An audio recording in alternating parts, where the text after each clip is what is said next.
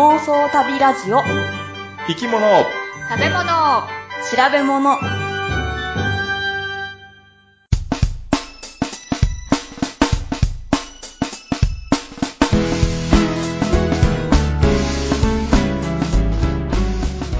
この番組は世界中の見てみたい生き物食べてみたい料理訪れてみたい国についてなかなかそのチャンスのない3人が調べたことをもとに妄想力を働かせながら語り合うラジオ番組です。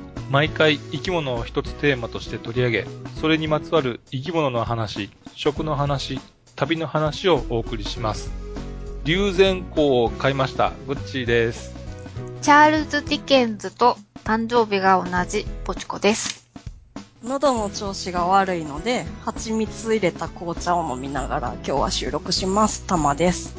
お酒じゃないんや。あ お酒じゃん。ちょグッチーさん龍龍涎香龍涎香買ったん？ど買った買った。うやった？どうやった？臭かった、えっとね、まあ、まあまあでもね、匂いはすごくいい匂いやわ。なんかね、高貴な匂いがする。あのなんやっけ？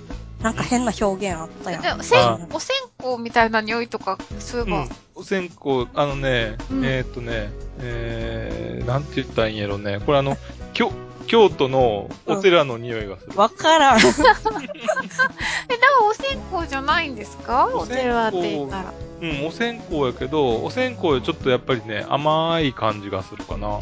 おー。あの、バルサム臭っていうのはどんな匂いなんかがうんうん分からへんけど、うん。うん。ほんと上品な感じはする。えー、で、実際にグッチさんつけてみたんですか、つけてみた。で、ね評判はいかに？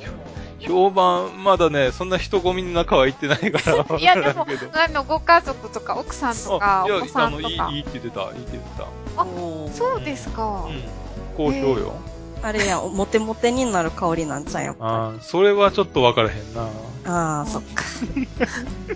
なんか余裕を感じるな、今。なんで？それはちょっと分かれへん。え、落ち着く感じなんですか？うん、落ち着く。で、やっぱり、何でもそうだけど、つけすぎはね、やっぱあかんから、軽く、ほんと、あの、香る程度に。でね、あの、ほんとクリームみたいになってて、手首とか、うん。あの、襟元っていうか、うん。うんそういうところにちょこっとつけるだけで全然多分、えー、違うと思うわ。もうすぐ一日中香りが。にょうん。へえ。おー。じゃあおすすめやんな、リュウうんジェン。といいと思うわ。えー、あ、そうなんだ。うん、なんかある意味ちょっとがっかりが。なんで、え、そうそうそうそう、私も。あ、したらあれかな、あの、今度もし、えー、年齢当てクイズう応募して、忘れてた、当たった人には、ちょこっとその匂いをついたやつを送るとか。ん。ああ、香りみたいな感じですか？そうそうそう でも、もう、は、なんかその封筒から匂ってくるって感じですかね。かもしれん。でも言うほど臭くはなかった。そうですか。だから、いや、もうこれはね、多分化学合成したやつやからっていうことかもしれへんけど、本物はもっと、あのーえー、匂いきついのかもしれへんけど、これはそれなりに調整されたやつだと思う。ああ。うーん。じゃあ今度はぜひ本物の流線香を買ってみてください。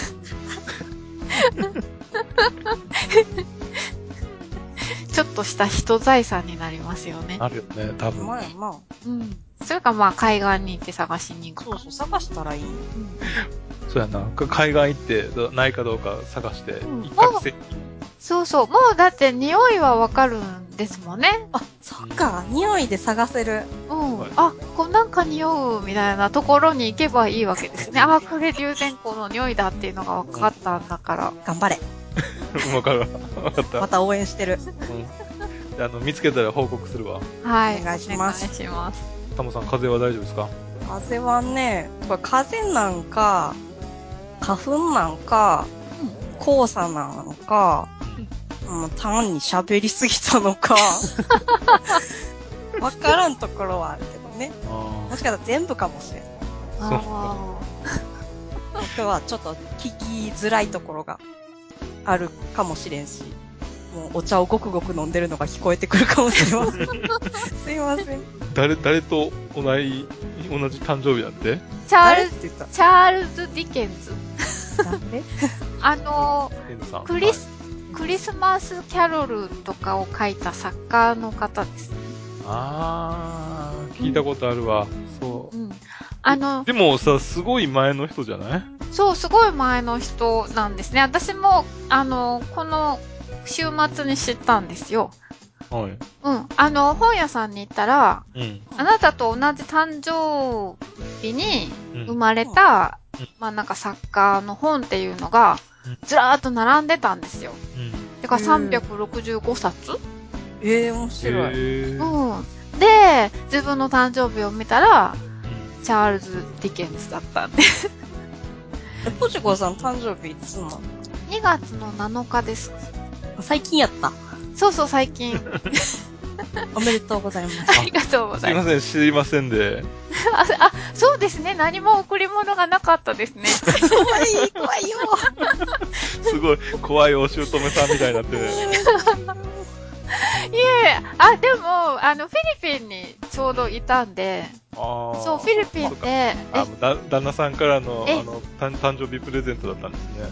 え、旅行が？うん。いえいえ、旅行は違いますけど、うん、でも大体自分の誕生日の時に海外にいることが多いんですよね。だで、おまけに、なんかアジアに冬だから暖かいところに行きたいじゃないですか。うんあ、そっかで。うん。で、なんか割と物価のこう、安いお値打ちな国にばっかりいるんですよね。うん。で、誕生日にはお互いにご馳走し合うことになってるんですけど、うん。だから夫がご馳走してくれたんですけど、この間も。はいはいうん。でもフィリピンだからすごくリーズナブルじゃないですか。あうん。イカ そうね。アドボ？アドボ、イアドボカうん、イカだから、ねえ。不満そうや。そういつも損してるなと思って。なんか彼の誕生日の時は、だいたいちゃんと名古屋にいるんですよね。物価が。そう、物価が随分違うの。なんかちょっと逆にしてほしいんだけどなと思って。まあ、あの、年齢当てクイズもあれだよね。な、何年生まれってした方がいいかもしれないね。あー、え、千1900何年昭和、あ、昭和じゃないかもしれないけど。平成生まれかもしれうん、ません。そうそうそう。平成生まれかもしらん。うん。そうね。なんかもう3人で言っててちょっと恥ずかしかったやろ、今。そうやね。全員昭和や、今。つって。あ、いいヒントですね。うんそうなんや。まあ、そういうことで、えーっと、もう、この辺で話を聞いて、本編に行きますか。はい、そうですね。行きましょう。行きましょえ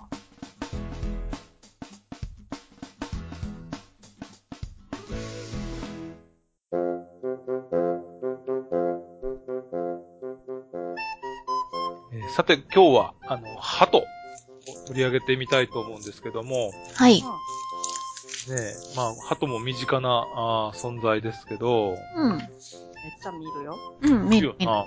うん。公園にはいるわ。ねいろんなとこにいるよね。うん、そこら辺の道にもいますよ。うん。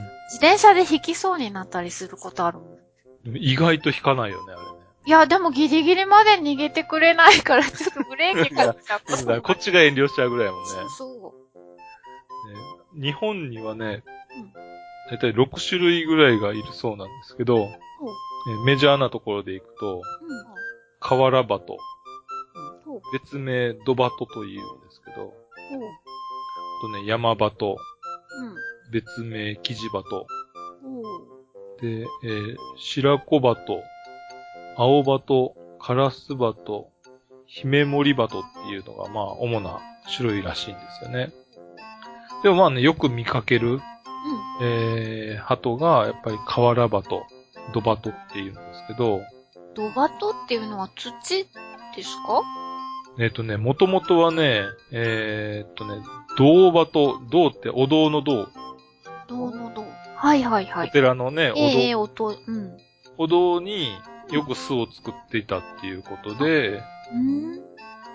まあね、神社とか、えーお寺、うん。そういうとこにいたので、銅バトという風に呼ばれてた。そう。高度成長期に入って、まあ、人間の、えーおこぼれの餌、ね、えーっと、暇そうにしている営業途中のサラリーマンが、パンの耳をちぎってやってる映像と想像できると思うんだそれ、そ、それってリアルにあったことなん？けど。え？いや、しえ俺がってこと？あ、そえ、想像上？想像上なんじゃない？あれ、なんかドラマの演出じゃない？のあれって。ドラマでも見たことない、そんな。そんな、なんか、なんか、お、おじいかなんかで、こう、やってるのは見たことない？うん。ない。で近所のおばあちゃんとかおじいちゃんはやってああ、ますよ。そっか。はうんい。営業途中のサラリーマンではなかったか？うん、違いますね。暇なおじいちゃん、おばあちゃんが。そっか。うん。でも、まあ、そうやって人間のお餌、あ、人間のうん。食料が、まあ、その辺に落ちてたり、あとね、建建設ラッシュによって、ビルだとか倉庫だとか、大きな橋なんかができて、そこに寝床を作ると、まあ、巣を作るっていうことで、繁殖力高いので、えーそこでどんどん増えていったと。だから人間と、すごく近くなってきてるっていうこと。で、もともとね、えーその、一番よく見かける河原場と土場とね、別でね、岩場の多い山や、えー沿岸の、あの、岩穴っていうんですね。そういうとこで住んでいるということで、岩やこあの石とかコンクリート、えーちょっとした隙間なんかでも巣を作ることができるんで、適応力が高いっていうことで、かなり増えてってるそうです。今も増えてきてるんですかね、じゃあ。でも、もうでも、飽和状態なんじゃないのかなうん。鳩は典型的な一夫一妻の鳥らしくて。でね、北日本では4月から10月ぐらいが繁殖期。うん。で、えー工場なんかの、うんお施設の中や、そういったビルの隙間のところにうんい巣を作って、うんうん。1回の産卵で2個の卵を産んで、18日間程度で、えー孵化するへえ、2個しか産まないんですか？と。うん、みたいよ。そんなにたくさん産むはんではないみたい。へで、え。4、50日で巣立ちをするっていうことで。で、半年ぐらいで、うん。あの、繁殖期に入るということで、うん。かなりの繁殖力があるということですね。そうですね。早いですね、サイクルが結構。うんうんだから1回の卵はまあ2個でも十分増えていくっていう。ああ。うん。でも繁殖期は年に1回。あの、北日本ではそうだけど、おー南の方、関東より西では一年中繁殖するって書いてあるわ。あ、一年中？おから、もう本当に、えー、どんどんどんどん増えていくっていう、そんな感じ。うんで、かつね、寿命はね、うん10年から20年だって。あ、長いですね。うん。長いね。長生き。うん。意外と。へえ。で、豆だとか米、トウモロコシ、うんそしたらミミズ、カタツムリ、バッタなんか何でも食べるって。うーん。雑食なんだ。雑食性らしいです。うん。意外とね、性格は闘争的らしい。え？そうなの？うん。うん大きな群れになると天敵のカラスに向かっていくことがありますって。無理になへるのか。うん。まあね、うんでも、やっぱり、必死なんやろうけどね。そらね。うん。キュウソ猫を噛むじゃないけど。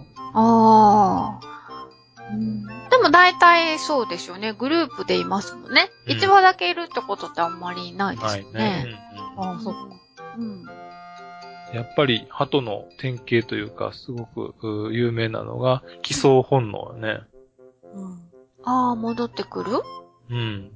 家が巣に戻ってくるっていう。ああ、だからもう毎年ここに作られるんですよっていうそうの。そうそうそうそうそう。あの喜んでる人もあれば、迷惑がってる人もありますようね。ん、そうだね。あうん。うん、糞がね、やっぱそう、り。そうそうそうそう。うん。まあね、基礎本能はね、500キロから1000キロぐらいまであるって言われてます。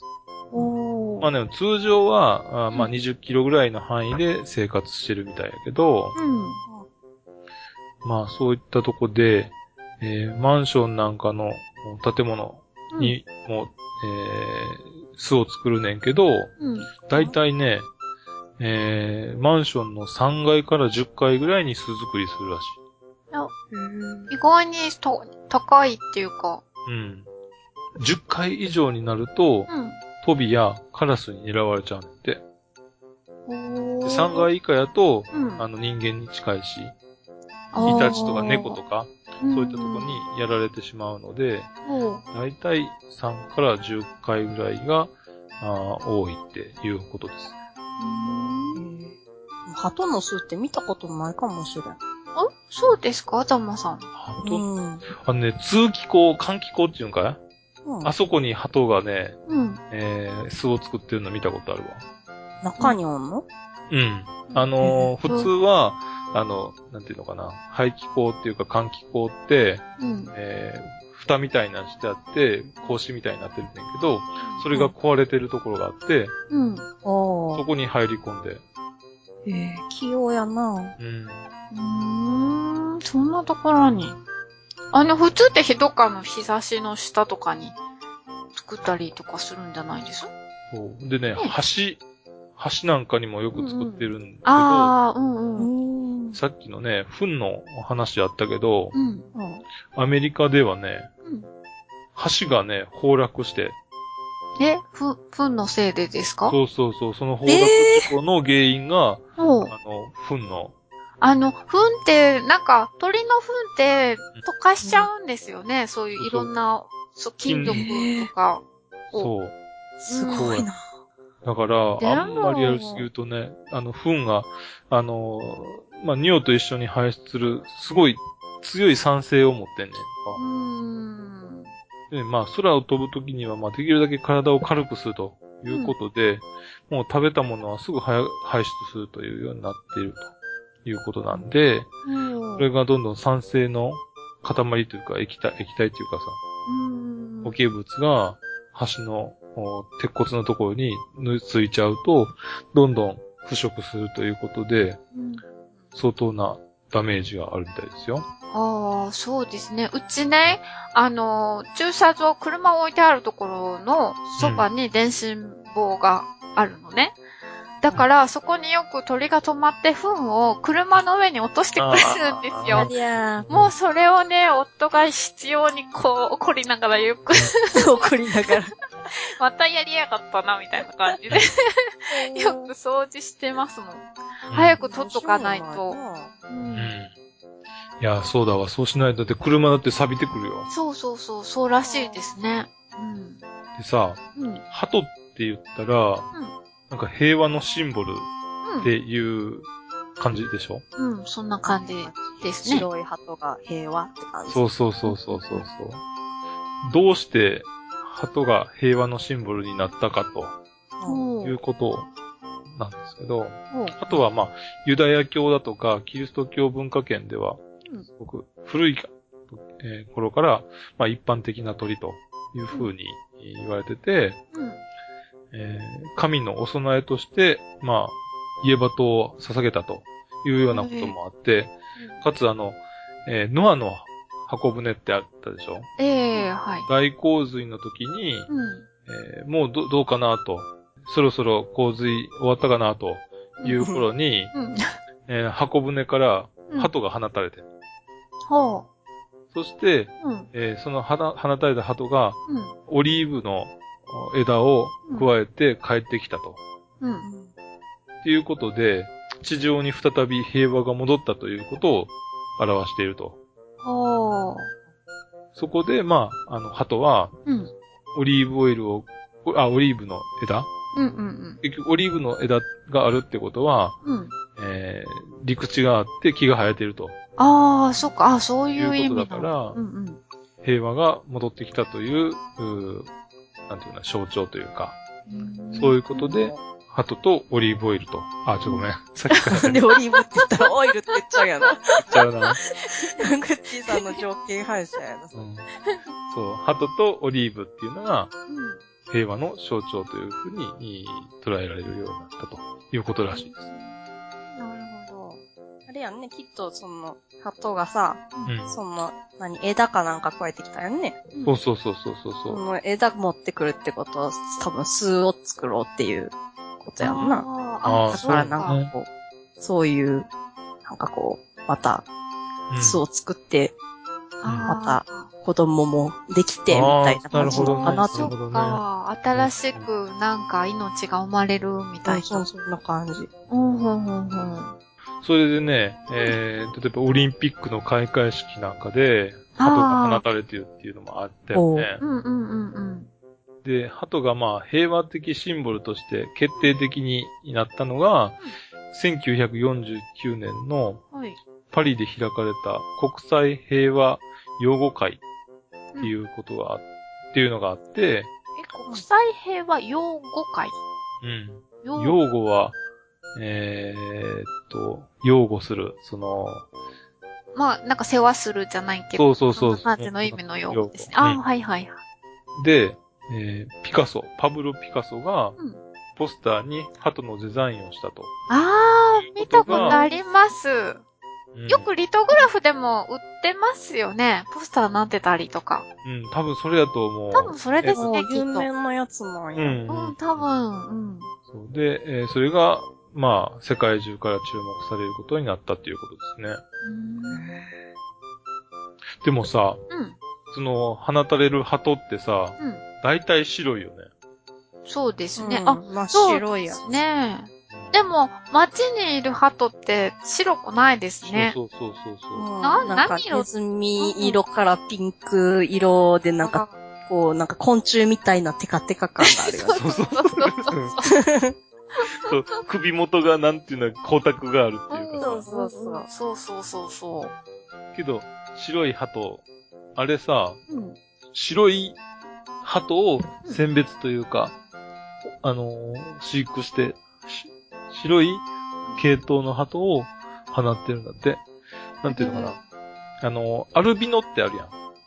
あの色がし白く、なんか色素が。ななくなっちゃうような。そう。うんうんうん。例えば、ヘビなんかは、白い、白ヘビって言って、うん、すごい、神様のお使いやっていう風にして、あがめられたりするうんのもあったり、ね、あの、皮膚のおメラニン色素が、なくなってしまって、えー色が黒黒くならないっていうか、うんね、白いままで生まれてきたのが、えーアルビノなんだけど、うん。その、アルビノかっていうと、そうでもないねんって。その白い鳩って。あの、アルビノのね、うん。あの、鳩もいるらしいねんけど、そのアルビノかどうかっていうのを見分けるのは、うん。目の色を見るといいねんって。どのあ目ってどんな色あ。ね、な、で一応ね、目赤い、赤いっていうか、赤い。えーと赤なんだ、普通は。普通はね、く黒っぽいねんけど、黒いねんけど。普通は黒、普通が黒で、うん。アルビノが赤いの？そうそうそう。色素はね、目の色素もなくなっちゃうっていうか、あの、赤い目のウサギってあるやんか、白い。ええ白いウサギうんうん。あれは、え目が赤くなると、うん。その血管の、血液の色がうん。映るので、目が赤くなるんだけど、おうこの、ああの赤って血の赤が見えてんの？そう。え、じゃあ、白いウサギはあアルビノってことですか？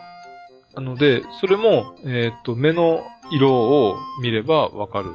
ああ、白くて目が赤かったら、うん。要はそのアルビノだとういう。ん。そう目の色素も、うん。その、アルビノだったら失われるんだけど、うん。し白い鳩は、うん。えーほとんどがもう単に、あの、羽が白いっていう、その品種改良っていうか、うん。そういうされたあもので、うん。えーまあ目は黒い瞳のままになっているというのが、あーほとんど。でも中にはアルビノの鳩もいるっていうことです。うん。鳩のさ、うん。歩き方って、生き方？どんなん、ええ頭、頭、動く。るやん。うん。あはいはいはいはいはい。なんか頭、あれ、なんでずっと動くの？あれね、周りの景色をうん。しっかり見るためやねんって。え？え、頭を、え、動かすと周りがよく見えますか？うんクラクラしそうやん、あれ。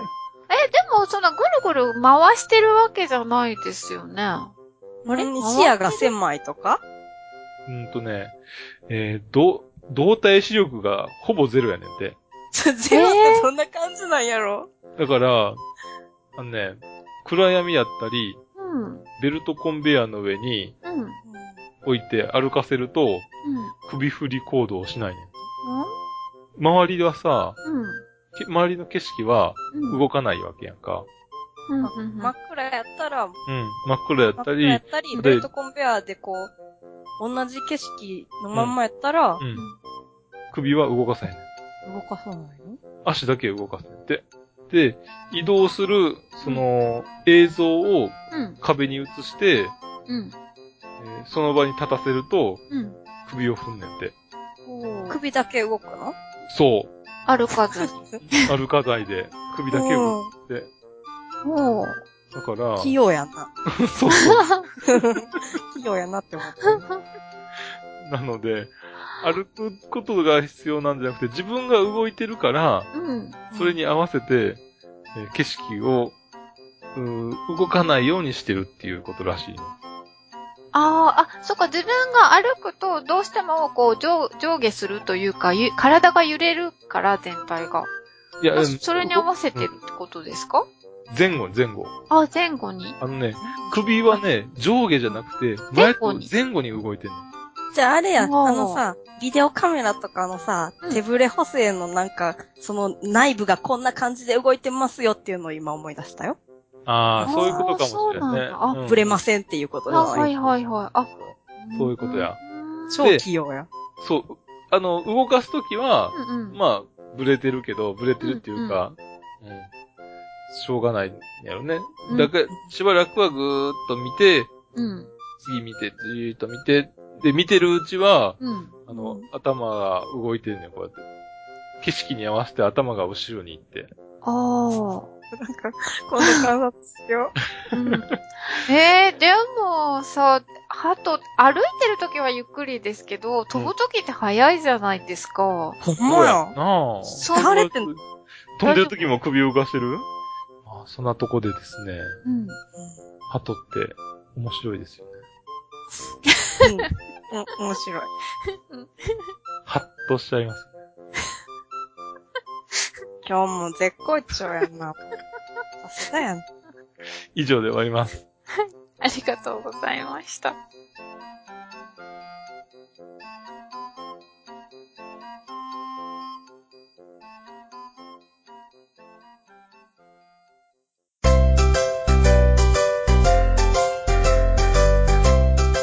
では、旅の話、今日は、うんもう鳩やるよって聞いたときに、うん。これ調べたいって思ったのが、うん伝書鳩について。ああーうなんかこう、面白そうだけど、うん。何なのかいまいちよく知らない感じが。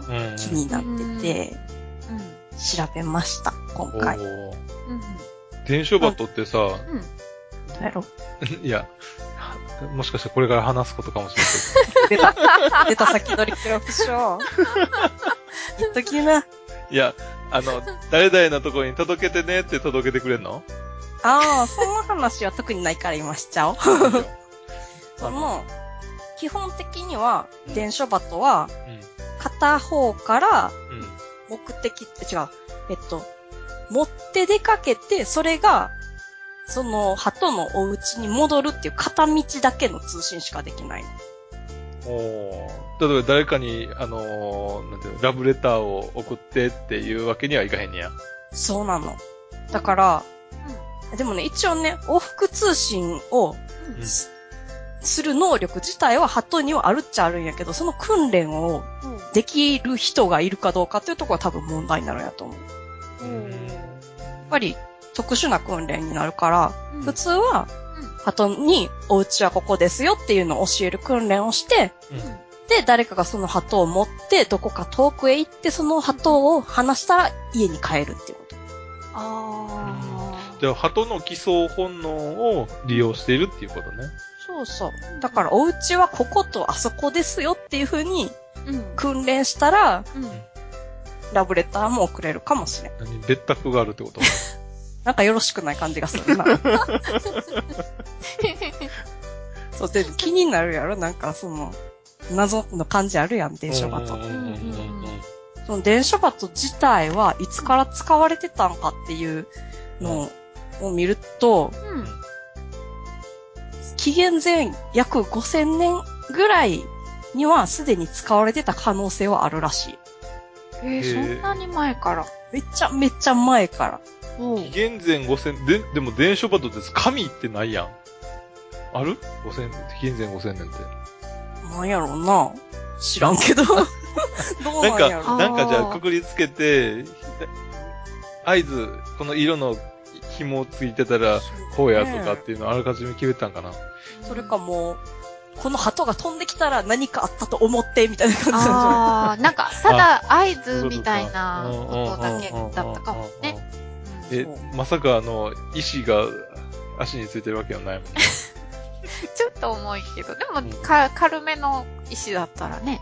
そっか。ないやってたよね。うんでも、まあ、その紀元前、その5000年前からうん。見ると、まあ、そのあたりはまだ可能性がありますよっていう感じだけど、うんもう古代エジプトとかからは使われてるっていうのは分かってる。ああ、もうそしたら紙がありそうですよね。あるある。うん。そうで、結局、まあ、今現在そんなに、こう、伝書バトっていうものを見たり聞いたりって多分知ってないと思うけど、う。うんん。今までの歴史でいくと、うん。伝書バトって主に2つ使われ方してて、うん1つは軍用バトとして使われてたの。これも古代ローマの時代ぐらいから軍用バトとして使われてて、うん。その足とか背中とかにう、んその通信文をうん。つけて運ばせたりとか、うんまあ、ちょっと後の時代になってくると、小型カメラを取り付けて地上を撮影するっていう使い方をしたりとかをしてたのが軍用バットで、うん。あともう一つは新聞社とか通信社とかがうん。鳩便うん。はいを使ってうん。やり取りをしてたっていうのがあるの。へえ。あ、じゃあ新聞社を、うん。に、いい巣を作らせて、うん。飼ってて、うん。で、記者が鳩を持って、えー、記事を書きに、その、取材に行くと。そうなの、そうなの。え本当にそうなの。本当にそうなの？あの、うん具体的な例でいくと日本の話になるけど、うん日本で初めてその、鳩、電書バトをうん。使い始めたのが、うん。えっ、と、1895年、ほ東京朝日新聞が。初めてその、鳩のお家を、その、社屋のうん。ところに作って、厩舎はここだから、ここに帰ってくれ、来れるようにっていう訓練をうん。電書バトにさせて、うん。で、でもその頃ってもう、電信とか電話とかがもうあるような時代になってきてるから、うん原稿時代、原稿自体はもうそっちの方が早いやうん。うん。うん。でも、写真フィルムってさ、どうしようもないところでさ。だから、主に、うん。その鳩便は、現場に、その、記者の人が、うん。事件現場だったり、なんか取材現場に、カゴに入れた鳩を連れて行って、うん。その写真を撮って、その写真の説明文を書いて、鳩にうん。つけてうん。送る。っていうの。ああフィルムか。そ今みたいにね、ドロップボックスに入れとくわでは無理やもんうん。う。そうやで。そうね。だからドロップボックスの前身は、鳩やったんや。そうか。へえ。で、そのさ、うんあの、鳩を連れて行くのも、うん。1話だけじゃなくって、えっとね、5、6話ぐらい連れて行って、うん。で、5、6話で一編成っていう風にして、うん。で、うちの1話は何もつけないで、戦闘を走らせて、はい先導役としてはいは飛ばせるやつで、い。うん。残りの、えーっと、4匹だかうん3匹だか、それぐらいに、うん。あの、写真とか、うんその写真のえっと、説明うん。の文章をくくりつけて、うん。その、厩舎に帰ってくださいって飛ばすねんて。えーえ、最初の、その、先頭バッターは、え、もう、もうすぐ来ますよ、みたいなお知らせっていう意味なのかしらね、じゃあ。あれじゃないあの、飛ぶ時の体力の問題じゃないかな。ほうほう。結構、鳩、その、足とか背中とかにうん。何かくくりつけてっていうのでも、うん、結構重さは負担になってるんやんか。ああ、ああ、そっか。だから普通に飛ぶよりもやっぱりしんどいし、はあ、はあ、結構距離も飛ぶんやろうな。うん、うん、うん。まあ気候にもよるやろうしな、雨とか降ってたら大変やろうし。うんあれ雪じゃあ、あの自転車でさ、このうんうん走る人もさ、先頭になんかこう、走る人ああ、風よけか、おるやんね。競輪の、いねえでしたっけ？一番最初にいますね。うんうんうん。あ、なるほど。そんな感じなんかなと思う。うーん。でね、その新聞社の、うん。その中に、中ってか、屋上かな？厩舎があるって言うけど、うん。その鳩をお世話する専用のうん。社員さんがいるらしハト 飼育員ってこと？い。でもね、この人はもう鳩飼育員を超えてると思う。あ、調教もその人がその人がハトってこと？あのね、グッチさんね、返すのが難しい発言が最近出てく あ、るねご。めん。いいよ。もうどんどん出ていいよ。鳩山さんとかそういう人。鳩山さん、鳩山さんじゃなかったけど、私が見た文献では、その専門の鳩係の人がうん。いるんやけど、その人はまあ、そのお世話とか、うん。訓練とかもするし、うん。うんそのヒナの繁殖とか飼育まですごいな。する。でもか、だからその各新聞社に、そのうん、鳩の名人が必ず一人ずつはいたらしいあよ。ーそんな人数のいる、あの、職種でもないから、ほんまに少数の人が、うん。うん。鳩専門の係としていたっていう時代があったらしい。へー。そこの隣の新聞社には負けられへんで、ぐらいの勢いで。そう、それ絶対あったと思う。うんだって、ほんまに、スピードを求めてのさ、うん。その、うん鳩便やからさ、あスクープ。であったりとか、うん。面白かったエピソードがさ、うん鳩って、その、お腹いっぱいになると、厩舎に戻ろうって思わなくなるらしいんやんか。へー。だから、うん。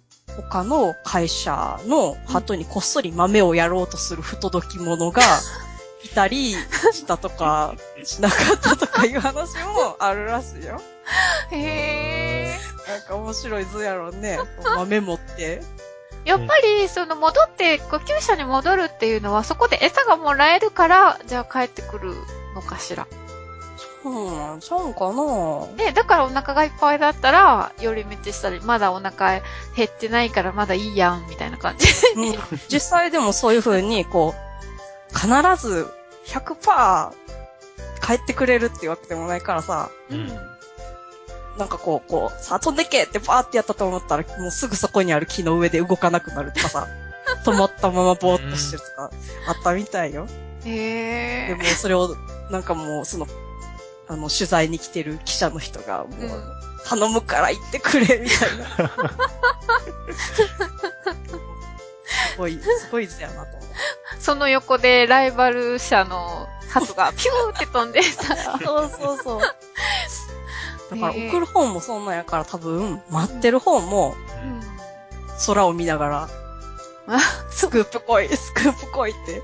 うん。思ってたんちゃうかなって思う。あでも隣の新聞社の鳩を自分とこにおびき寄せるのはどうなんやろ。あ勉強してるってことー。餌かなんかで餌、かなんかで、うちも方がいいよ、言うて。いい餌あげるからって言って。そうそうそう。スカウト？そうそう、スカウトして。そっちうちよりいい言って。で、スクープもらっちゃう。そうそうそうそう。あー、なるほどね。寄り道していきませんかってこと。うんうんそうそううん。でもそれはまあ、あれでしょ。名人がしつけるんでしょうね。あでもやっぱりあの、鳩のその個体によって成績みたいなのもあったらしいよ。ー。へー。成績優秀な子はやっぱりよく連れて行ってもらえるし、うん。落ちこぼれの成績悪い子は、うん。その、新聞社の人のなんか、社外の催し物とかに貸し出されて、うん。その、くす玉の中に あー、入って。入れられたりとか、あー、くす玉からも出てきますね。パーって、こう、そうそうそう。え、手品で出てくるってこと？うんなんかもう、だから、手品で使いたいって言ったら、どうぞ、借りていってくださいっていうえかな。うんその、鳩、鳩瓶の面白いエピソードでは、うん。その、戦後の食糧難の時代ぐらいやったら、うん。こう、鳩瓶がさ、飛んでるのを見て、あ、ご飯って思って、うん。こう、狙って、ゲットしちゃって、焼き鳥にされちゃったっていうような話も記録に残ってるは残ってるらしいよ。へえ。ああ、そういう時は鳩も食べたんだよね。うん、食べてたみたいうん。ね。うんでも普通にハット肉とかもね、食べそうやしね。うんうん。うんだからこう、ドロップボックスみたいに100%入ってはくれへんな。そうなんでも、フィルムやからさ、今ね、デジタルデータやったらコピーできるけど、うん。フィルムは1個しかないもんな。そうねやなうんじゃあ、届かへんかったらもう、あかんねや。うんうん。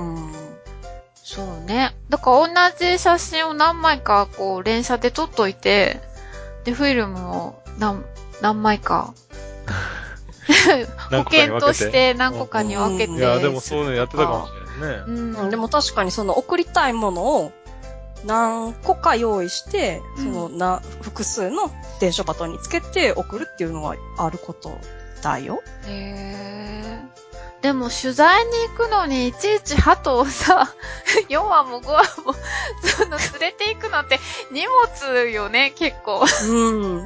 でもそのさ、うんなんやっけな。電信か。私、電信っていうのがよく知らんかってんけど、その、電信？うん。言ったら、い今で言うファックスみたいな方式でうん送るってことなんかな。うんそういう形でうん。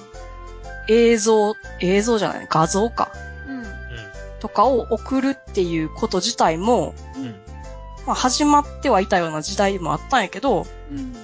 でもその機械がべらぼうにでかいと。ああ。持ち運ぶのがバカらしいぐらいにでかいから、うん。あ鳩を連れてくっていうこともあったみたい。ああー、まだ鳩の方が、じゃあ、荷物にならなかったんだ。うん。だってさ、鳩ってさ、なんか、うん。手品で見てる限りではめっちゃコンパクトっぽくない？あ あ、まあ確かに。そうだけど、あんまりコンパクトにぎゅうぎゅう詰めに入れてしまったら、ちょっと鳩もストレスが 溜まりそうだしね。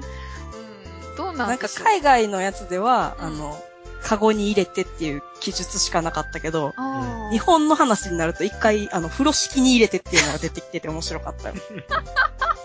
え えそうなんだ。うん。風呂敷ね。ああ、で、背中に背負ったりとかして、泥棒さんみいいねたい。。泥棒さうんん。そんな。風にして、う。うんん。まあ一方では軍用バトとして、まあ一方では通信社とか新聞社の鳩便としてうん。主に使われてたようなのが電書バトっていうんやけど、うん。でも例外的な使われ方をした電書バトっていうのもあって、その中で面白かったエピソードでいくと、北極探検にうん。はい。電書バトを連れて行ったっていう人がいて、ほう。1897年にうん。サロモン・アンドレイさんっていう人がうん。気球でノルウェーのスピッツベルゲン島っていうところから北極点を目指すんやけど、うん。その時に、えっと、自分と助手二人、そして36羽の電書バトを連れてうん。気球に乗り込んだらしいやんか。へえ。で、その電書バトを使って、うん。その途中で、うん。あの、今どこどこにいて、まあどういう状況ですっていうのを、うん。えっ、と、独占で取材してもらってる新聞社に送るっていう。だからそのあー36話の鳩のお家は新聞社やったんかなああ。へえ。だって、うんけど、この人は出発から数時間後に、うん。えっ、と、飛ばした1羽の鳩が見つかっただけで、うん。もうその後消息が途絶えて、鳩鳩自体も見つからないし、うん。その、アンドレさんたち3人にも、うん、見つけられなかった。捜索隊が出ても見つからず。うーん。そうか？じゃあ、その鳩が離されることなく、何かえ一緒になって落ちたり、何かあったんやろね？でもそれがね、なんとね、うんその33年後に、うん。ノルウェーの別の島、クビト島っていうところで、うん。その3人の遺体と遺品が見つかったんやって。へへー。ーで、そこに鳩もいたんですか？鳩に関することは何も書いてなかったんやけど、うんその遺品にうん。日記とか写真とかがあったから、うんまあ多少その状況については書かれてはあったらしいけど、ううんん。でもまあその伝書鳩を北極あたりで飛ばすっていうことにあんまり現実味がないっていうのが分かったのかして、その後、その南極とか北極とかの探検に伝書鳩が使われたってことはないみたいね。へー。なんかね、でもあの、見てたら、えっ、と、鳩ってさ、うん。うん。えーっと、あの、地球の地磁気を捉えてるとかなんとかっていう話があったから、おう。例えば北極南極でさ、うん地磁気ってほとんど、ほぼ一緒、あの、一点に集まってくるやんか。ああ、はいはいはいはい。ねうん北、あの、えー北極やったら S 極やしさ、うん。南極やったら N 極でしょ？うん。うんうん。あその S 極に中心から、なんていうの、中心が一番強いから、うん四方八方にその磁力がいってるけど、うん北がどっちかが分かんなくなっちゃうっていうか、あああ。んまりね、極地方だと、あんまり使えないかもしれへんよね。基礎本能にちょっと影響が出るんかもしれんね。うーん。だから、そういう使い方を考える人もいたりうんするよね。いろんな、まあ、可能性としてはいろんな、こう、伝書鳩の使い方っていうのを考えられるから、うん。その日本でね、うん。ちょっと面白い伝書鳩の使い方を考えた男の人がいて、うんほい。遠藤義雄さんっていう人がはい。本を出してて、1934年にうん。伝書鳩読本っていう本を出してるんやけど、うん。その中で布製の鳩チョッキを発明したっていうエピソードが書かれてあるんやけど、ハトチョキ？はい。うんその鳩チョッキうん。の使用例はいろいろ挙げられてるんやけど、うん。一つはうん。万国旗をつけて飛ばせますよ。また、はいある時は上空から広告のビラも巻けますよと。うんえ、あ、直帰の中に入れておくってことですか？ビラを。一定時間で、こう、バネか何かが外れる仕掛けをしておいて、うん。上から巻けパますよーン。と負けますよって。また、ある時は、こう、その直帰にうん。笛をつけて飛ばせば、うん。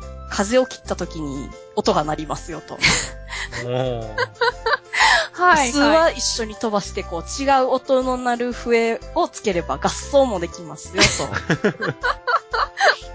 はいはいはい。という発明をしたということを書かれてある本があったりね。へえー、ユニークな。この人いいなと思ったよ。そうですね。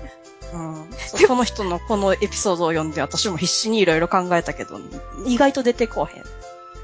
あその、はじめにグッチェさんが言ったみたいに、このさ、あの、往復で通信をするものではないやん、基本的に。ーうん。それを考えるとちょっと難しいし、うん今の時代でいくと、その鳩を国外に持ち出すとか、うん。国外から持ち込むとかいうのがなかなかに難しいことがあるからさ、あ自分で持っていく、自分で持って入るっていうのは、ーうんうん。使い方が思いつかんないと。まあ国内だけでやるんやったら、うん。いろいろできるかもしれんね。ああ。え、今も使われてたりするんですかね？今はね、もう鳩通信っていうのを実用的に使うっていうことはもうほぼなくって、ううんん。今も鳩レースがうん鳩を使ってやってるのでは一番人気のあること。ハトレース？そう。レース用でしょ？レース用の鳩ってう、いかそう、レースバトで、うんうん。あの、まあ、距離で言ったらほんまにいろんな距離飛ばすけど、うん。世界で一番長い距離飲んでも3000キロ以上やったかなアメリカかどっかでのレースがあったの。へえ。すごいな。日本すうんごい。でも1000キロぐらいのあるんかなうん。あはじ日本の端から端切る、え？違う、うん、ぐらいじゃない？そうね。うん、うん、だから今はもう主に鳩レースを楽しんでる人、もしくはまた鑑賞用の鳩うん。うん、を育ててる人とかかな。うん。うん。まあ紀元前、もう5000年前、5000年ぐらいからうん。人との関係が続いてたんやとしたら、うんこの先はどんな感じになるんかなと思って。うん。今はだってさ、その、ドバトの。糞の公害とかも言われてるし、う。うん。身近なところでの鳩って一番がそれやからさ、う。うんん。やっぱり鳩愛好家の人とかはちょっと心痛めてる部分はあるんかなと、いろいろ読んでて思ったね。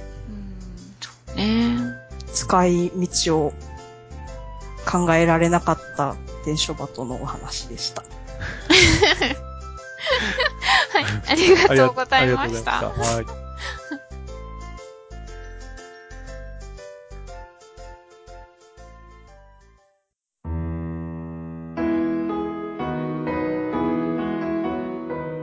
まずですね、えー前々回の馬がテーマの時に話した内容について、えー訂正があります。お、何？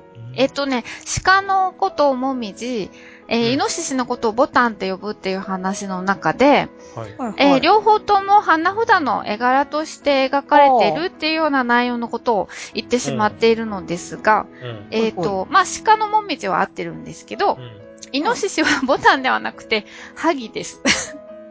あれ、はいそうやった？はい、はいあの、なんて、赤豆みたいな、こ赤豆、う、赤豆 っていうんですかね。ちょっと黄色っぽい花のやつ黄色っぽいかなあ違ったっけないや、普通のこう、なんて言うんでしょうね、こう豆がついてるような やつで、ハギなんです。うんハギー。うんで、ちなみにボタンには蝶々が描かれております。うん。あはい。ということで、お詫びして訂正いたします。はい。で、その時に、あの、疑問が出てたと思うんですよ。あの、鹿をね、もみじっていう隠語うんは、花札から来てるのかなっていう話があったじゃないですか。うんで、まあ、それに、うん、ついてちょっと調べてみました。おえっ、と、三つ説があります。うん。はいで、一つ目はやっぱりこの花札説うん。です。で、二つ目はですね、古今和歌集に歌われていた歌えっ、とね、奥山に、もみじ踏み分け泣く鹿の声聞くときぞ秋は悲しきっていう、この歌から来てるんじゃないかっていう説があります。鹿ともみじとっていう。そうです、そうです。つなぎ合わせるっていうね。うん。うんで、えっ、と、三つ目がですね、まあ単純に、まあ秋の鹿は美味しいと。おお。で時期的に美味しいの？時期的に美味しいんだそうです、秋そん。なあるんや、季節感まあ、あが。の、冬、秋から冬にかけてが大体そういう、あの、今でもあの、ジビエの季節というと、秋から冬ですよね。まあ、あ、超えてくるからってこと？そう、う、うんん。です。で、えーっとですね、で、まあ、どれがね、正しいのかなと思って、で、うんまずはですね、いつから、その、肉食が禁じられたのかなっていうことうん。をちょっと調べたんですけど、うんえっ、と、7世紀に、えー仏教が伝来して、うん。あの、殺生を禁じる風習ができたっていうことと、うん。あと、牛や馬など、その稲作に役立つその動物の保護を目的として、天武天皇が肉食を禁じる、えー章を出した。まあ、命令を出した。っうん。ていうのが始まりなんですね、始め。んうんえ、それがずーっと江戸の終わりまで？それがずっと来てるわけじゃなくて、まあその間、その、えっ、と、貴族とか武士の人たちは、とはいえ肉食のことを薬食いとかとか言ってごまかして、まあ細々と食べて、あの、なんか内緒で食べてたし、まあそれがあんまりひどくなると、その度に肉食禁止令が出されたりっていうのがもう繰り返しあって、まあいたちごっこみたいなことが続いてたうんだそうです。うん。で、えっ、と、で、江戸時代に入るとですね、まあ、さ昔はだからその貴族とか武士とかが食べてるぐらいだったんですけど、江戸時代に入ると、まあ、町人もこう、まあ、豊かになってきて、で、まあ、あの、食生活が、まあ、贅沢になって、まあ、町人も、まあ、肉を食べるようになってきたと。うん。割ともこの辺に来ると、ダメとは言いながらも割と大っぴらに 食べてた みたいですね。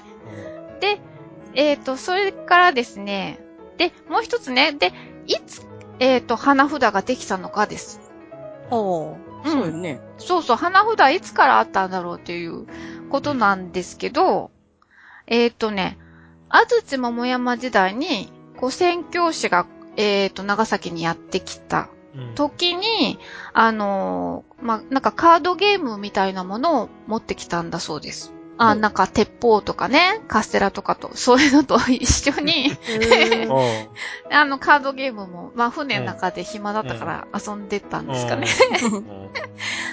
で、まあ、それが元で、まあ、何度かもう絵柄がこう、どんどん変わって、で、江戸の中期に、まあ、今の使用しているような花札になったと言われています。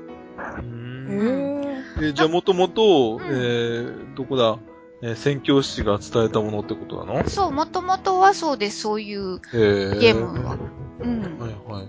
そう。だけどまあこっちも同じで、あの、やっぱりギャンブル性が強いっていうことで、うん、何度もあの、禁止令が出たそうです。うん。うん。だけどまあなんか、隠れてみんなやってたっていう ことですね。うん、で、まあだからその花札ができたのと、まあ、こう、肉食が盛んになったのが大体江戸中期ぐらいで、まあ、同じ時期なので、花札説が正しいのかなとも思うんですけど、うん、うん、でも、まあ、あの、肉食の禁止は7世紀から始まっているわけで、まあ、古今和歌集は8世紀ぐらいにできてますので、まあ、そっちも有力なのかなっていうことで、まあ、あの、結論としてよくわかりませんと。まあまあ、それでいいんじゃないの？そうです。まあ、そういうことです。うん、で、あの、ちなみにですね、あの、天武天皇が禁止したのは、すべ、ての肉ではなくて、うん、牛、馬、犬、猿、鳥の、えっ、ー、と、5種類だけだったんだそうです。うん他は、あの、まあ、あの、特に鹿とかイノシシなんかは、あの、ほら、作物荒らすじゃないですか。そうね。うん。だから、あの、その頃はまだ、まあ、多めに見てて、別にまあ、みんな食べてたそうです。禁止っていうわけではなくて、うん、まあ、その、屠殺の仕方を、うん、まあ、その、あんまりひどくないやり方でっていう、うん、その、ことだけだったらしいんですね。だけど、と、あのー、先ほども話したみたいに、あの、何度もこう、やっぱりみんながあの、肉食を続けてるから、何度もあの、禁止令が出てたわけですよね。で、その間に、その5つの種類だったのが、途中からはその四つ足の動物を食べることっていうことを禁じるっていう風に、まあ変わってきたわけです。どうぞ拡大してたってこと？拡大なのかどっちなんですかね。うん。そう。変わったんです。うん、だけどまあ、えっ、ー、と、まあで、四つ足はまあ内緒で食べてたんですけど、うん、あの、武士の間では鷹狩りが盛んで、うん、野鳥とかね、野ウサギとかは、あの、食べられていたんだそうです。うん。うんそう、あの、日本足のものは食べてもいいっていうことだから、うん、よく、あの、食べてたんですね、鳥は。だけど、鳩はほとんど食べられてなかったんだそうです。なんで、うん、それがね、えっ、ー、とね、図書館で、食用鳩っていう本を見つけたんですよ。これがね、昭和2年発行の、すごくなんかもう古い。古いね、戦前やね。そうです、もう戦前の本なんですけど、で、ここにですね、えー、古来鳩は神の使いである等の迷信から、ほとんど食用としては利用せぬ習慣が多いようであると。うん、書かれています。だから、あの、日本でも、なんかその神の使いっていううん何か迷信があったみたいですね。で、だけどまあこの本ではさらにこの神の使いなんですけど、えー人口増加によるうん国民の食料問題の解決は誠に重要な政策であり、うん。また一方、疲弊困憊の極度にある農村にとっても、食用鳩の飼育は農家の新しい副業であると。うんだから食用の鳩を飼育して、まあ鳩を食べるようにしましょうと進めてる本なんです、この本が。おううん。で、さらにですね、将来全国にわたって普及すべき、えー確実性もあると言い切ってるんですけど、この方は。絶対普及すると 断言しちゃった。断言しちゃったんですけど、残念ながら普及はしなかったようです予ね。言は当たらなかったよな。そうですね、今はもうね、あもうハト食べないですもんね、日本ではね。うん。うん、そう。で、現代のそのハト料理事情を調べても見たんですけど、やっぱり、だから日本は、あの、食べられてません。日本で食べてるのはハトサブレぐらいです。あとサブレ。お土産でもらうやつ。そうそうそうそうそうあれどこやったっけ？えっと、鎌倉、鎌倉、そうやったですよねうんそうなんや。うん。もともと鳩三郎って呼ばれてるらしいね。ね、えどういう、こと？さ最初は鳩三郎っていう名前で売り出したらしいねんけど、うんえ、商品名が、あれはサブローなの？三郎やった。それって名前だったんですか？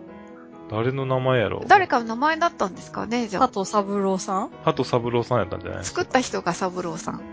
絶対そのままの名前の方がいいやんな。うんうん。でもあれちょっと大きいですよね。一つ食べると結構、ねえお腹。ねえ、いっぱいありますよね。あれもうちょっとミニサイズ作ってくれたらいいのになと思うんですけどね。ああ、確かに。一口サイズの鳩サブロー出したらいいじゃん。うん。ねえ、本当に。一郎二郎三郎みたいな感じ。ああれ大き、さ違い今のがサブローやから3分の1ぐらいのやつで。ああ、一郎一郎とかね。そ一郎の方が大きいんじゃない？あ、3倍になるの？あでもまあ長男やからな、一郎は。じゃあ、でも三郎の息子とかさ。三郎子供か。子供とかね。いろいろ作ってくれたらね。うんえーっと、で、それからですね、え日本はまあだから、えー、鳩あんまり食べないんですけど、世界的に見るとですね、香港とかもは結構よく食べてますし、あとね、ヨーロッパとかエジプトで割と食べられてるみたいです。うん。で、鳩料理レシピをね、検索してみたんですけど、なんて検索ワード入れるん、それ。鳩料理レシピ、あ、もう日本語で？日本語で。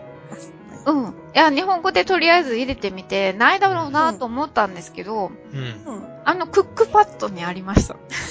鳩料理？鳩料理。鳩のマハシっていううん。エジプト料理が。何でも乗ってるなぁ。そうなの、びっくりしたそう。えっとね、鳩のお腹の中に、うん。お米と、あとそのレバーですね、内臓。うん。うんあの鳩のね、を詰めて、で、柔らかくなるまで、えっ、と、丸茹でっていうか丸煮っていうんですかね。そのままして、で、えっ、と、柔らかくなったら、えっ、と、オーブンでもう一回焼いて、表面をこうパリパリに仕上げるっていう。あ、じゃあ、ちょっと最後に仕上げのお手間がというか、そういうのもあるんや。そうですね。あの、うん茹でそたれ、が美味しさの？多分、うん、そう、これが美味しさの秘訣ですね。だって、茹でたままだと、どうしても皮が、鶏の皮がブヨブヨってしたまんまじゃないですか。はいはい。うん。だけど、それを、あの、焼けばパリパリってなりますよね。うん。こういう、あの、茹でてから、あの、最後に、あの、焼いて皮だけ、あの、パリパリにするっていうのは、あの、鴨とか、割とその野生っぽい、あの、うん肉ですよね。そういうのはたまに、こう、料理法として見かけますね。うんうん。そう。で、これを作ってみたいと思って、うん。鳩の肉を探してみたんですよ。うん。うん。そしたら、売ってますね。今ってほんと何でも売ってますえね。売ってるんや。普通に通販で、その日本の会社、か。会社で輸入してる、あの、いろんなお肉を輸入してるところがあって、うんええええっ、と、1話、うん、1話ね、1384円。か。おー高いですけど、うん、うんまあ、フランス産の、え冷凍の鳩が。うん。でね、鳩やっぱりちっちゃいじゃないですか。1話 300g って書いてあったんですよう。ん。で、うんどうかなと思って、一応こう2話注文したんですね。うん。うん。やっぱり届いて2話頼んでよかったって感じですね。300g で1話っていうと結構ちっちゃいですね、思ったより。骨付きで？骨付き、ま、丸々だから、えっと、皮を、えっと、皮じゃない、あの、毛をむしっただけの、はいはいはい。あの、丸々の状態です。うん。そうそう。で、えっと、この、えー、鳩のマハシを作ってみました。へえ、すごい。最後にパリッとさせたんや。そう、うんちゃんとパリッとさせましたよ。あちなみにですね、その、んあの、丸茹でするじゃないですか、パリッとさせる前に。うん。その茹でたお汁は、うんもうすごいスープストックになりますから、あ。それ結構、あの、長く、あのへースープとして使えましたよ、いろんな料理に。う。うんん。あの、リゾット炊いたりとか、いろいろするときに。やっぱり出汁みたいのも出るの？すっごく美味しい出汁が出ました。ええ。鳩肉は美味しいと。うん。あのー、もちろんお肉も美味しかったですけど、うんお出汁もいいお出汁が出ました。う。うんん。そう。だから、結構ね、一は高いといえば高いですけど、まあ、うんあといろいろ使えたから、うん、よかったかなと思って。で、お肉の味ですけど、うん。えっとね、胸肉の方うん。は、なんかレバーっぽさがあるんですよ。レバー？肉なのにレバーなの？肉なんだけど、だからなんかちょっと血、なんていう、色もね、ちょっと、なんていう、褐色っぽいっていうか、赤茶っぽいっていうか、うん。そんな感じで、な、うん、そう。あのね、あのー買った人のその、そのお店のね、ホームページに買った人の投稿も載ってて、あの、うん感想とかが、うんあの、豚のヒレ肉のようって言って表現してる人もいました。うんだから、ちょっとなんですかね。うーん。レバーっぽい。他にあんま思いつかない。あーレバー？あーレバーっていうか、まあちょっと血、血な、血、血がま、うん。結構入ってるっていう感じうんですね。だけど、もも肉の方は、すごいジューシはいーで、美味しいです。だけど残念ながらちっちゃいじゃないですか。うん。うんもも肉こうね、ちぎって、うんパクって一口終わっちゃう。あそう。で、全体に硬くもないし、あの、柔らかすぎもしないし、ちょうどいい感じの、なんていうの、硬さだし、あの、すごく味わいもあるし、う。うんん。ただね、難点は、うん小さいんですよね。あー、だから量は少ないよな。量少ないし、骨付きじゃないですか。うん。だから自分一人で1羽を食べるんですけど、ナイフとフォークでこうやって切り分けるのがすごくその大変。なるほど。でも結局最後はさ、もう夫と二人で向かい合って、もう手づかみでバキッみたいな感じ。フライドチキン並みに。そうそう、手で食べたにしながら、あの、食べました。そう、でも美味しかったです。うんうん。そうそう。で、あの、肉、買ったところのお店のホームページにはですね、結構買う人たくさんいらっしゃるんですね。なんか、あの、買った方がね、たくさんのその自分が作ったハト料理のレシピを投稿してるんですよ。うんうんそれがクックパッド、あ、でもあれか？クックパッドとは別口です。別でおー。で、まあ、あいろいろあと、あの、なんて言うんですかね。うんあのー西洋風というか、そんな感じの料理とかね、赤ワインで煮たりとか、はい。いろいろそんな料理が載ってたんで、美味しそうなのがいくつかあったので、また機会があったら買って試してみたいなと思っています。そんなに美味しいけど、なんで日本では売ってない？のどうしてですかねちょっとサイズが、日本はあの、骨付きの、な、1羽食べるっていう習慣があんまりないからじゃないですかね。うんあの、鶏ももう、あのね、あの、胸肉、もも肉、骨なしになってるうん。のを買いますよね、大体。うんだから、鳩なんて、あの、骨を取って売ろうと思ったら、すごくちっちゃいものになってしまうから、なのかなと思うんですけどね。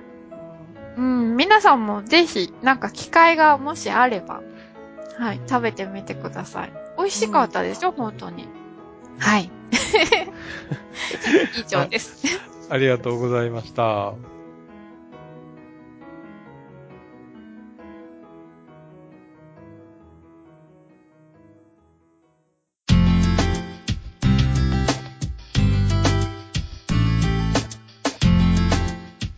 それでは、エンディングのコーナコー。え、ーナー、コーナーになっちゃったんですか？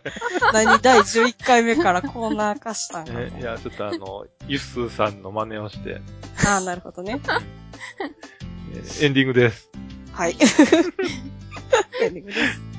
えーまた今回もお便りをいただきましたので、紹介させていただきたいなと思うんですけども、はい。はい。えーそれではまず1枚目、お願いします。あ、はい。えー、ぴょこさんという方からいただきました。はじめまして。いつも楽しく聞いています。グッチーさんの It's Alive 思わず笑ってしまいました。ツイッターで同名のホラー映画があるとつぶやいておられたので、里芋がつるりと転がるホラーを勝手に 想像して、これまた一人で大笑い。密かなマイブームです。グッチーさんが時々繰り出す振り切れたご意見から目が離せません。いや、耳が離せません。外来生物の持ち込みと USB を引っこ抜く比較の例えには、吹っ飛びました。これからも3人のゆるい突っ込み合いに期待しています。でも、クエスチョンが2つピコピコついてますが。ありがとうございあります。がとうございました。ありがとうございます。里芋が、あの、これね、うちも想像したの。すごい、ぴょこさんわかる。そうですか、うん、だって、うちが、うちさんが、うんその、ツイッターで言ってたのを見て、うんどんなんかなっていうのを想像するときに、やっぱりまず、里芋が出て、うん。それがなんか、生きてる。っていう、ほら怖くないんじゃない？それやったら。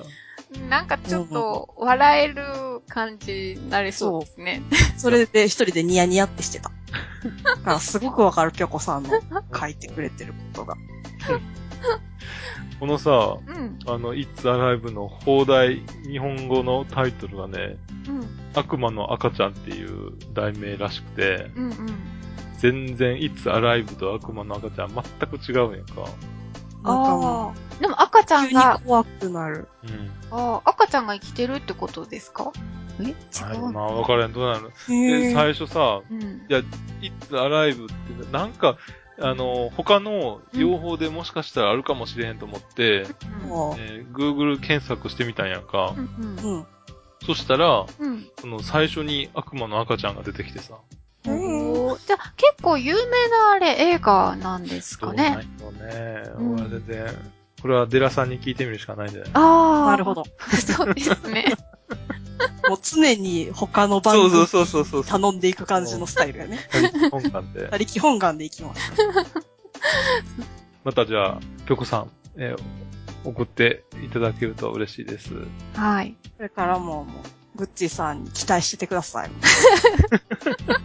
彼はやってくれると思います、これから。それも他力本願やね。そしたら次、はいもう一通いただいておりますので紹介します。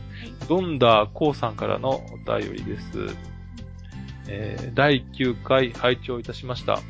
えー、タマさんの鹿せんべい投げ大会でつかみ OK。えーグッチーさんの JAL 手荷物疑問。えー僕もずっと同じようなことを考えていました。突撃取材に感謝です。えーポチコさんの界隈、こう、かん、患者感とかやったらそこ大事だよ。大 事大事。大丈夫。もう一回、もう一回。ポチコさんの可愛らしい声、大好きですうん。タマさんの声になぜか聞き覚えがあるような、他のポッドキャストでお聞きしたことがあるのかな、えーお三方の息がぴったりの耳に優しい素敵な番組だと思います。次回を待ちわびております。では、ありがとうあごりがとうござざいました。どこでややってた？たま、たまさんどこかに出演されてるんですか？私、どこにも出演したことないはずやから、ん多分この、まあ、今日はこんな声ですけど、似たような声の人がおるんかね？うんもしくはなんか、妹もやってたとかね？う ち妹おるからさ。妹さんと声は似てるんですか？私全然似てないと思ってて、うん。で、その妹の喋り方もかなり馬鹿にしてたんやけど、うん。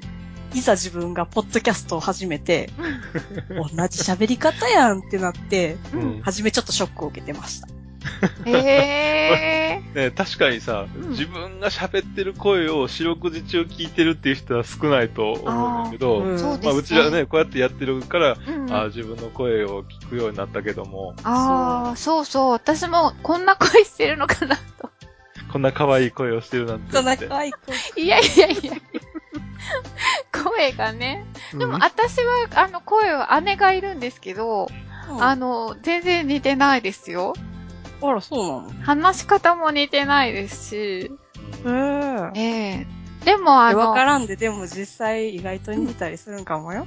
いえいえ、あの、姉はやっぱり、なんか、姉らしいというか、しっかりした感じにちゃんと喋ります。私お姉ちゃんやのにかなりなんか、あ妹と同じレベルの話し方になってる。あー、ダメじゃん、たまさん。しっかりしていや、でも私、あの、母とは同じ声です。やっぱ似るよね。ええだから、未だに母は、あ、の、こう、セールスの電話とかがあると、あの、よく、あの、お母さんいらっしゃいますかって言われるらしいんですよ。だから、あ、今留守です、みたいな、すごい。言ってますよ。うん俺は逆やった女で子さんにはね、この、だ、誰のどこの番組だったのか教えてほしい。あ、そうですね。私も聞いてみたいです。タマさん、聞いてみそっくりさんたい。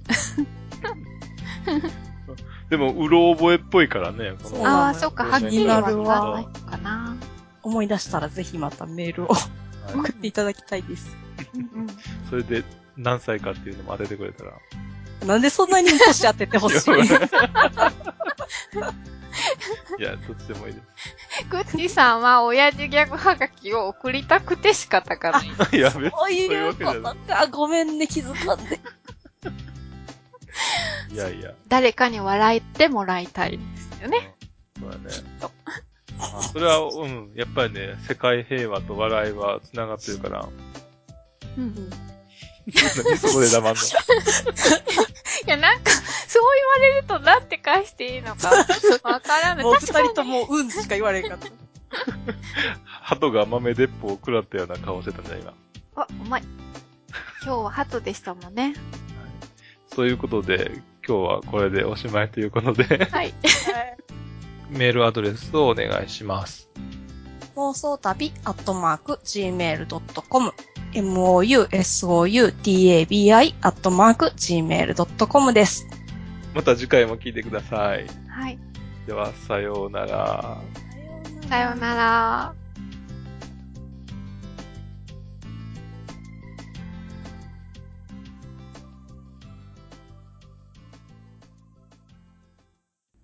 この番組はバックパッカーを応援するたびたびプロジェクトの提供でお送りしました。